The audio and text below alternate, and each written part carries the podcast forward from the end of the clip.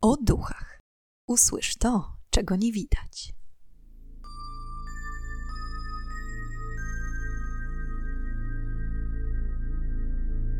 Witam i pytam, czego dusza pragnie. Strasznie miło mi gościć Was na moim kanale. W dzisiejszym odcinku ponownie poruszę temat dzieci. Dlaczego dwa odcinki pod rząd są o tej tematyce? Nie wiem.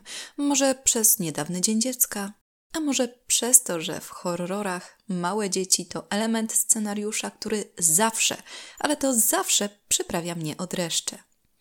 Samo wyobrażenie sobie, że mogłaby mnie spotkać sytuacja identyczna jak w dzisiejszej historii, jeży mi włos na głowie. Dzisiejsza opowieść, jak się pewnie domyślacie, nie będzie dotyczyć zwykłych dzieci. Opowiem Wam o czarnookich dzieciach, których legenda powstała stosunkowo niedawno. Pierwsze wzmianki o tak zwanych Black Eyed Children bądź Black Eyed Kids, w skrócie BEC, pochodzą z lat 80. ubiegłego wieku, choć mają związek z wydarzeniami z lat 60.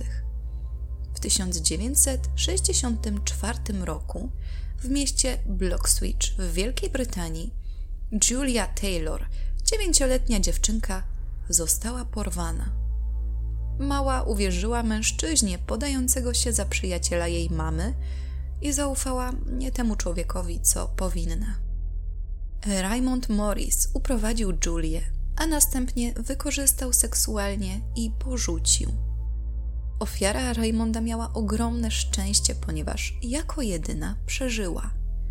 Kolejne porwane dziewczynki, pięcioletnia Diane Tift oraz sześcioletnia Margaret Reynolds, zostały zamordowane.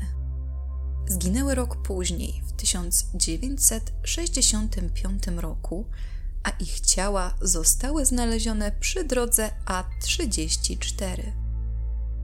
I właśnie miejsce porzucenia zwłok przykleiło do Raymonda Morisa łatkę mordercy z A34 lub też mordercy z Cannock Chase od nazwy lasów rozciągających się wzdłuż drogi. Fakt, że mała Julia przeżyła atak oraz złożone przez nią późniejsze zeznania w dużym stopniu przyczyniły się do schwytania sprawcy. Morris został skazany na dożywocie, a na jego niekorzyść miała przemawiać również była żona, oskarżając o przemoc seksualną oraz ciągotki do młodych dziewczyn, co miał potwierdzać fakt, że jego druga żona miała być młodsza o 14 lat. W domu mężczyzny znaleziono również pornografię dziecięcą. W 1980 roku cały region West Midlands obeszła wieść o małej dziewczynce błąkającej się samotnie właśnie w okolicach lasów Cannock Chase, w miejscu porzucenia zwłok przez mordercę z A34. Mimo iż na pierwszy rzut oka dziecko wyglądało normalnie, to przy dokładniejszym przyjrzeniu się można było zauważyć, że przede wszystkim porusza się ona nienaturalnie wolno, jakby była ranna bądź niepełnosprawna. Ponadto jej skóra miała kolor bladozielony, a co najciekawsze i najbardziej przerażające, jej oczy były całkowicie czarne, pozbawione źrenic i białek, puste dwa węgle. Dziewczynka snuła się wzdłuż drogi po polach, a świadkowie widzieli, jak od czasu do czasu zatrzymywała się i otwierała usta, jakby chciała głośno krzyczeć, jednak nie wydobywała z siebie żadnego dźwięku. Miała również zakrywać usta z przerażenia i robić minę, jakby zobaczyła coś strasznego. To wydarzenie nie obeszło się oczywiście bez zawiadomienia policji, która niezwłocznie wybrała się w okolice Cannock Chase i dokładnie przeszukała cały obszar. Mówiło się, że mogła być to po prostu zagubiona dziewczynka, która dla żartu oddaliła się za bardzo od rodziców i teraz szukała pomocy. Ale jednocześnie zaczęły dochodzić głosy, że mogła to być również kolejna niedoszła ofiara następcy mordercy z A34. A może jednak to nie Morris był winnym wszystkich morderstw? Może dziecko było ranne? To by tłumaczyło nienaturalnie powolne ruchy i przerażoną minę. I jednak, mimo dokładnego przeszukania terenu, owej dziewczynki nigdy nie znaleziono. Co jednak ciekawe, po pewnym czasie osoby podróżujące trasą A34 ponownie zaczęły zgłaszać, że widziały małe dziewczynki na polach przy drodze. Tym razem było ich jednak więcej. Ponadto tym razem również dało się słyszeć w oddali krzyki przestraszonych dzieci, a nieliczni mieli okazję stanąć z czarnookimi twarzą w twarz. Dziewczynki miały prosić o pomoc w powrocie do domu. I pewnie każdy z nas taką pomoc by zaoferował, gdyby nie fakt, że przebywanie w pobliżu Black Eyed Kids budziło u świadków niewytłumaczalny lęk, wręcz panikę, przez co każdy rezygnował z pomocy dzieciom i odjeżdżał. Co również ciekawe, świadkowie mieli okazję porozmawiać z dziećmi wyłącznie w sytuacji, gdy te same do nich podchodziły. Kiedy jakaś osoba próbowała jako pierwsza nawiązać kontakt, dzieci uciekały bądź znikały. Z czasem świadkowie tych dziwnych wydarzeń zaczęli przyjmować do wiadomości, że czarnookie istoty nie są zwykłymi dziećmi. Ale w takim razie, kim lub czym są? Czy były to duchy? Pojawiały się one przede wszystkim w miejscu porzucania zwłok przez mordercę z A34, ale prawdopodobnie lasy same w sobie, oprócz miejsca porzucania ciał, były również miejscem zbrodni. Czy czarnookie dzieci były świadkami tych makabrycznych zdarzeń? Czy mogły być w jakiś sposób również skrzywdzone przez mordercę? Dlaczego proszą o pomoc? Dzieci te pojawiały się zawsze w dzień, mówiąc, że boją się nocy i ciemności. Przeważnie prosiły o podwózkę do domu. I tak było przez kilka lat, po czym nagle dzieci zniknęły. Kiedy nadszedł rok 1996, dokładnie w styczniu, Internet zalała informacja, że czarnookie dzieci znów były widziane. Tym razem w Ameryce Północnej, w mieście Abilene w stanie Teksas. Świadkiem zdarzenia był reporter Brian Bettel. Mężczyzna pewnego dnia, kiedy akurat siedział w samochodzie na parkingu nieco oddalonym od gwarnej części miasta, zauważył, jak ku niemu kroczy dwóch chłopców w wieku około 12 lat. Na pierwszy rzut oka chłopcy nie wzbudzali niepokoju. Ubrani jak na tamte czasy dość modnie, czysto i schludnie, podeszli pod drzwi kierowcy. I w tym momencie Brian to zauważył. Ich oczy, dwie czarne kule. Skóra chłopców miała również być zielono-biała, a sprawa, z którą podeszli do mężczyzny, dotyczyła prośby o pomoc w powrocie do domu. Chłopcy powiedzieli, że nie mają pieniędzy na autobus i spytali, czy Brian mógłby ich podrzucić. W innej wersji tej historii chłopcy mieli powiedzieć, że właśnie są w drodze do kina, ale zapomnieli pieniędzy na autobus i czy mogliby prosić o podwózkę właśnie do kina. Jednak powód nie był tutaj najważniejszy. Najważniejsze i jednocześnie najbardziej przerażające miało być to, że obecność dzieci roztaczała wokół niepokojącą aurę. Betel poczuł paraliżujący strach, pobudzający w nim instynkt przetrwania zwany uciekaj lub walcz.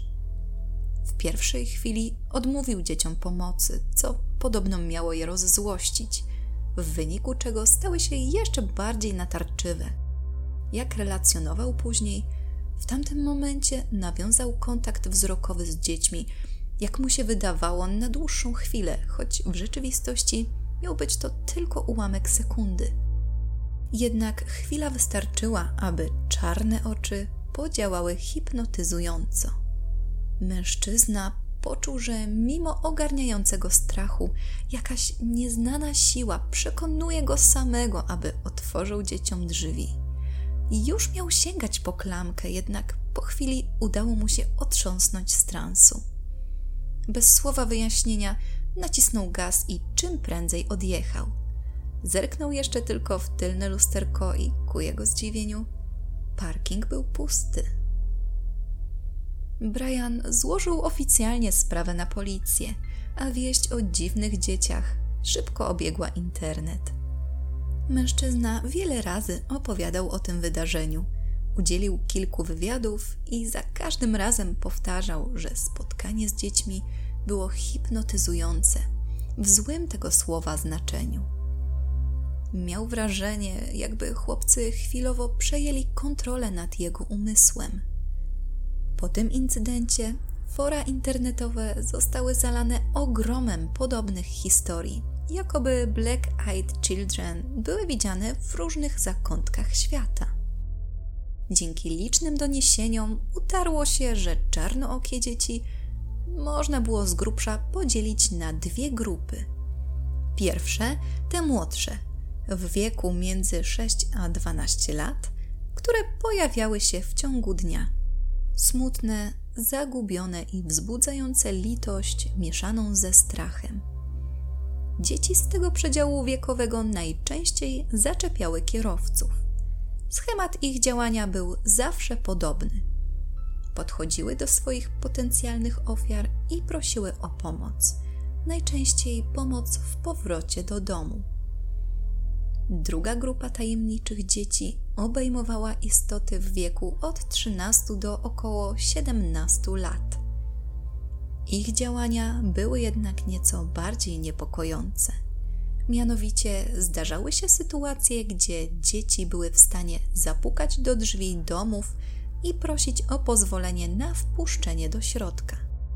Często z powodu skorzystania z toalety, z telefonu, ale również bez żadnego konkretnego powodu. Co więcej, te dzieci najczęściej pojawiały się wczesnym wieczorem, gdy na zewnątrz zaczynała robić się szarówka. Co jeszcze różni je od młodszych czarnookich? Na pewno ich nastawienie do potencjalnych ofiar. Starsze dzieci są bardzo chłodne, a ich prośba o pomoc często przybiera formę nalegania, rozkazu. W odróżnieniu od młodszych, którzy wzbudzają litość, a ich mimika pozwala uwierzyć w niewinność ich zamiarów, starszaki są poważne, pozbawione emocji i wręcz żądają pomocy. Kiedy dana osoba im odmówi, w pierwszej chwili dzieci robią się nerwowe i w dalszym ciągu nalegają na udzielenie pomocy. Dopiero zamknięcie im drzwi przed nosem pozwala na pozbycie się intruzów. Co ciekawe, dzieci, zarówno te młodsze, jak i starsze, nigdy nie wejdą na teren ofiary, dopóki nie dostaną na to zgody. Kolejną mocno nagłośnioną sprawą spotkania czarnookich dzieci jest historia innego Briana, który w 2010 roku wybrał się na kemping należący do Parku Narodowego Sleeping Bear nad jeziorem Michigan w stanie Wyoming. Brian przed rozbiciem namiotu na terenie parku, zgodnie z procedurami, musiał najpierw zarejestrować swój pobyt w domu leśniczego. Wypełnił więc wszystkie formalności i przed wyruszeniem w las skorzystał z toalety. Kiedy wychodził z kabiny, po raz pierwszy je zauważył. Dwoje małych dzieci stały przed wejściem do toalety. W pierwszej chwili Brian, podobnie jak w 1996 roku jego imiennik, nie zwrócił większej uwagi na maluchy. Pomyślał, że po prostu czekają na kogoś lub wstydzą się wejść z nim do toalety. Jednak kiedy zbliżył się do wyjścia i przyjrzał się dzieciom, zobaczył czarne, hipnotyzujące oczy, wpatrujące się w niego z błagalnością. Mężczyzna poczuł w tamtym momencie takie samo uczucie owładnięcia umysłu, jak jego poprzednik. Strach i ogólny paraliż ciała chwilowo odebrały mu możliwość poruszania. Dopiero kiedy jedno z dzieci odezwało się do niego, Brian wyrwał się z letargu. Pomoże nam pan? Zerknął nerwowo na czarnookie dziecko i poczuł, że to jest ten moment, w którym musi uciec. Pospiesznie powiedział tylko, że jest bardzo zajęty i musi już jechać. Odprowadzany wzrokiem przez czarnooką dwójkę, ruszył pospiesznie w stronę lasu. Kiedy dotarł do miejsca docelowego, rozłożył namiot i próbował się zrelaksować, słuchając szumu drzew. W okolicy było całkiem pusto i spokojnie. Po pewnym czasie, chcąc nieco się ogrzać, wszedł do namiotu i wtedy usłyszał: Niech pan nam pomoże, jesteśmy tutaj sami, nie poradzimy sobie. Proszę nas wpuścić do środka. Brian zerknął przez uchylony zamek swojego namiotu i zobaczył dokładnie tę samą dwójkę dzieci, które stały przy domku leśniczego. Przerażony mężczyzna zasunął zamek i zaczął krzyczeć, żeby intruzi zostawili go w spokoju. Krzyki dzieci przybierały na sile, ale nieugięty Brian, jak z automatu, odmawiał im wstępu do namiotu. Następnie mężczyzna stracił przytomność. Gdy ocknął się jakiś czas później, dzieci już nie było. Kim lub czym są Black Eyed Children? Wiele osób uważa, że są to złe duchy, demony bądź zjawy, które przybierają postać dzieci, ponieważ, jak wiadomo, kiedy dzieci proszą o pomoc, to istnieje większe prawdopodobieństwo, że tę pomoc otrzymają.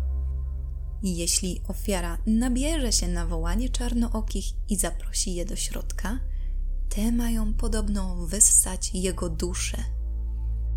Inna teoria zakłada, że dzieci są wampirami, co można poprzeć ich schematem działania, które zakładało proszenie o zgodę na wejście do domu, samochodu czy namiotu.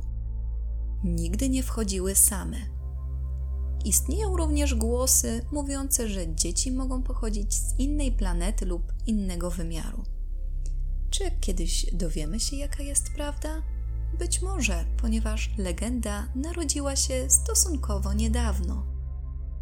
Czy ktoś kiedyś odważył się zaprosić je do środka? Nikomu nic o tym nie wiadomo.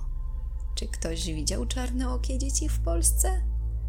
Podobno nie, ale kto wie, może kiedyś i u nas się pojawią. I są to już wszystkie informacje, jakie udało mi się znaleźć na temat Black Eyed Kids. Czy Was również przechodzą ciarki na samą myśl o zastaniu u progu drzwi małych istotek posiadających czarne dziury zamiast oczu? Dajcie znać, co Wy sądzicie na temat tej sprawy.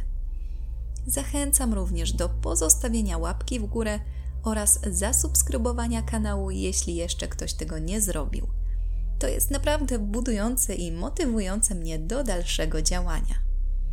A już teraz zapraszam Was na kolejny odcinek podcastu o duchach, w którym ponownie zadamy pytanie, czego tym razem dusza zapragnie. Czy może domyślacie się, o czym będzie przyszłotygodniowa historia? Do usłyszenia!